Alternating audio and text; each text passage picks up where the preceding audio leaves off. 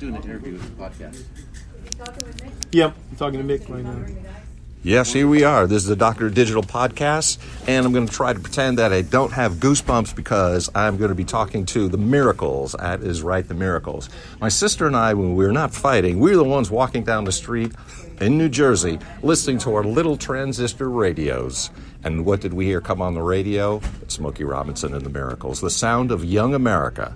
So I was one of those people, and I'm fortunate enough to be here talking to the lead singer of that particular band. Could you introduce yourself and tell us who you are? Yeah, Mick. Yeah, this is uh, Sidney Justin. Um, I uh, I joined the Miracles about 25 years ago, and uh, uh, you know Smokey Robinson obviously is an icon, a legend, and I was able to you know uh, try to fill those shoes. Uh, I've been doing it for 25 years, so it's I guess I'm doing okay. But uh, it's been a lot of fun. Um, the group has has transitioned a little bit more into, you know, more of uh, uh, the, the future, and we continue to, you know, we want to continue it on. We want to continue that legacy, and uh, you know, we just we love the music just like you. We think we we think that you know, like we really think that Motown was one of the greatest um, record companies to ever exist, and uh, you know, we just love what we do. You know. That sounds awesome. You know, a lot of people would like to know those names, and I got Berry Gordy and Smokey Robertson, Yeah. two of the most important and the most influential people in the last 50, 60 years in popular music. and you know. I was fortunate enough to actually know the daughter, Hal Blaine, you may know from Oh, the drummer, from the most recorded drummer probably in all of recorded history. Most definitely. But I know his daughter, and she told me he's got a great sense of humor. Who would ever know this about this famous drummer? So you may have a story or two, or something that people might not know about Berry Gordy or Smokey Robinson. What can you tell us about? them? Well, all I know is the greatness of them.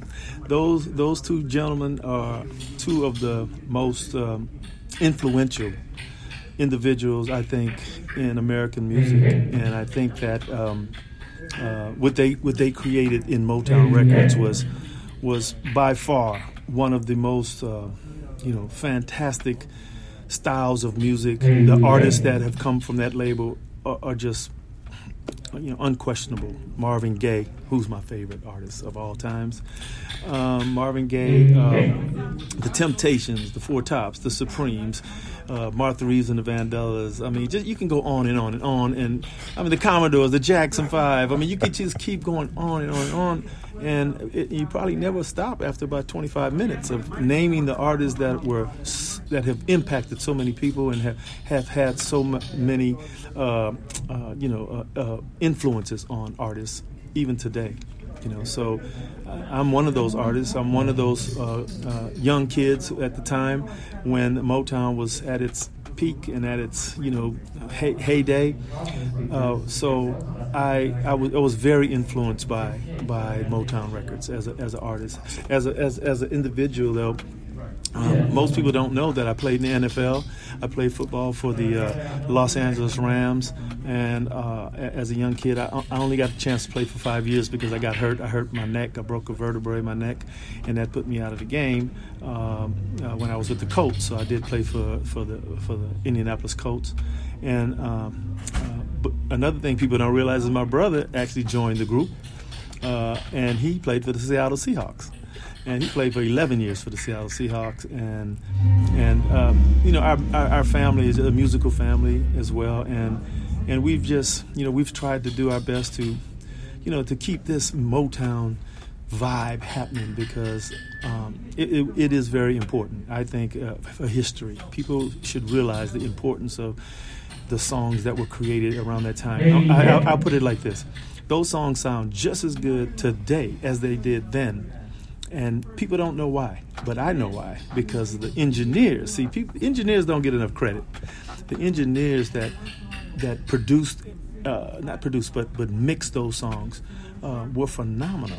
And the way the producers created it in a way that it sounds so rich still today. And i think that's one thing that people uh, don't take notice of because of because of technology and so forth and so on but truly you know when you when you think about motown records it's it, it is one of the best you know, uh, uh, musical creations ever. Outstanding. You know, I'm so glad you started to address that. That was going to be one of my questions. If you could tell me something about your background and what have you.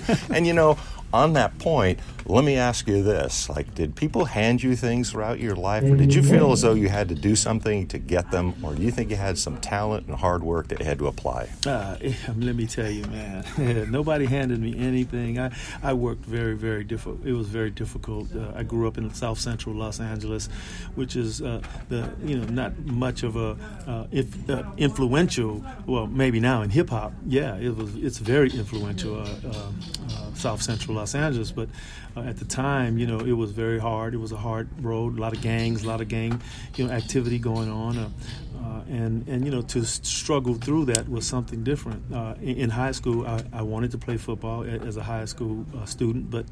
Uh, I didn't get the opportunity to play football, so that wasn't handed to me. I'd, in fact, I never played high school football at all.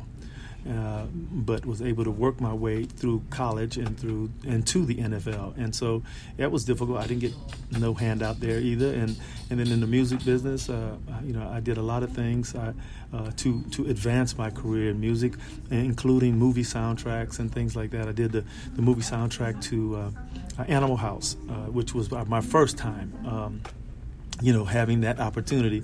Animal House was was a low budget film at the time. It was, you know, just a lot of fun with a lot of fun characters, uh, co- comedians. No one really thought it was going to do anything, but it is a cult film, and everybody knows this film, and everybody knows the song we did, which was called "Shout."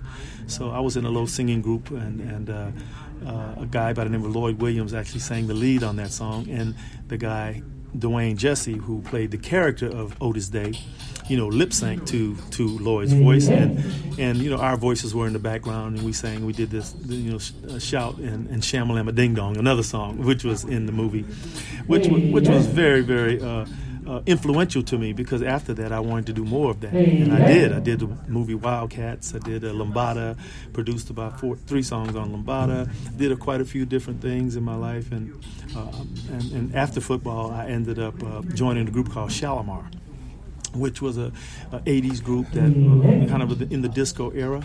And uh, Shalamar was a very, very, you know, a huge success in Europe. So I ended up touring Europe, uh, getting a lot of, you know, uh, uh acclimates in, uh, over there, overseas, and and I'm looking forward to actually doing more things overseas, hopefully in the future. And uh, uh, and then the Miracles called after you know kind of Shalamar kind of broke away. Uh, Miracles called me and said, "Hey, you know, man, we want we'd love to uh, we'd love to work with you uh, or you to work with us." I'll put it like that. And we were looking for a lead singer. Uh, at the time, Billy Griffin had did a song called um, Love Machine, and it was a major, major hit, and he was very successful. Great guy, good friend of mine still. Uh, he he, there was a, a, mo- a, monster hit record, and uh, at, at, the time they were kind of in limbo. They weren't weren't doing very much, and they asked me if I would join because Billy had kind of left. But I asked Billy to come and join us, and he agreed, and then he changed his mind at the last minute. But but that's how I joined the Miracles. I joined the Miracles, and I've been doing it ever since. So you, you, know, it sounds like good from the background. That's what I really appreciate you hearing a little bit about more background people might know. Yeah. If you were going to speak to people that were coming up, especially young people, you know, mm-hmm. that may have mm-hmm. look at you and they, you may or may not think of yourself as success, but obviously you are a success, right? So, what would you say advice that you would give for young people coming up who wanted to play football, who wanted to be a singer, had some sort of dream, like Berry Gordy, like Smokey Robinson, like you? What would you recommend? What kind of advice would you give for young people? I would probably say, you know, the first thing, uh, it, now that I've experienced so many uh, successes and so many uh, different uh, opportunities, uh, hard work. You know, f- first, f- first and foremost, you know, loving God and understanding that God Almighty, it, the Creator, is the only one that can get you to where you need to be. Uh, you can work all you want. I know a lot of people who've worked all their life, but they don't believe in God, and so that it, I see that the success wasn't there. Not not that you know that that couldn't happen, but what I'm saying is, in my case, you know, being a Christian, being a person of, of, of faith, um, I think that that had a lot to do with my successes. Uh, when I first, you know, like I said, when I was in high school, I wanted to play football, but it just didn't happen You know, it, it, was it wasn't in the cards. I think God wanted me to be determined to do do it myself. He wanted me to be to to to work hard, and I think for the young people out there, working hard at your craft, whatever it might be, whatever I don't care if it's a mechanic, whatever it is that you want to do, you put the time into it and the effort into it, and those dreams will come true. You will see the success. But if you don't do those things, you could get lucky. You could get lucky. There's a lot of luck out there as well. But the thing about it is, I say hard work is much, much more uh, uh, productive than luck. And so if you put the you put the work into it, uh, and you trust God, uh, I believe that you you can be successful. You know, so it's good. It's about you, you and your craft, you and God. How you put those two things together is up to you, and um, and that's that's just how I feel about it. And you know, I, like I said, I'm I'm I'm a very I try I am. I, I try to be as humble as possible. I love people. I love fans. I love people, and, and we were just talking about it earlier. How a lot of guys um, who become successful, they kind of shun people a little bit. Uh, uh, but I don't feel that way. I feel like the only reason that I am successful is because of the fans, is because of the people that are out there that have pushed me along the way, that have helped me to succeed. It's, it's all about, you know, uh, community. It's all about loving one another. That's the key to me. You know, trying to love people is it, it, can be difficult times, but but for the most part, I think it's it's the way to go in life is to care about people, love them, um, try your best to to to do the best be the best possible person you could be and I and I, that's work for me so I, I, hope that whoever's listening you know be the best person you can be that and things will start happening for you outstanding you know I'm hoping my friend Eric Kelly is listening so Eric if you're out there I know it's a big, big thrill for you to be also knowing a little bit about the miracles. He's a guy from Detroit, and okay. he came out of this really tough neighborhood. 25 years in the Air Force.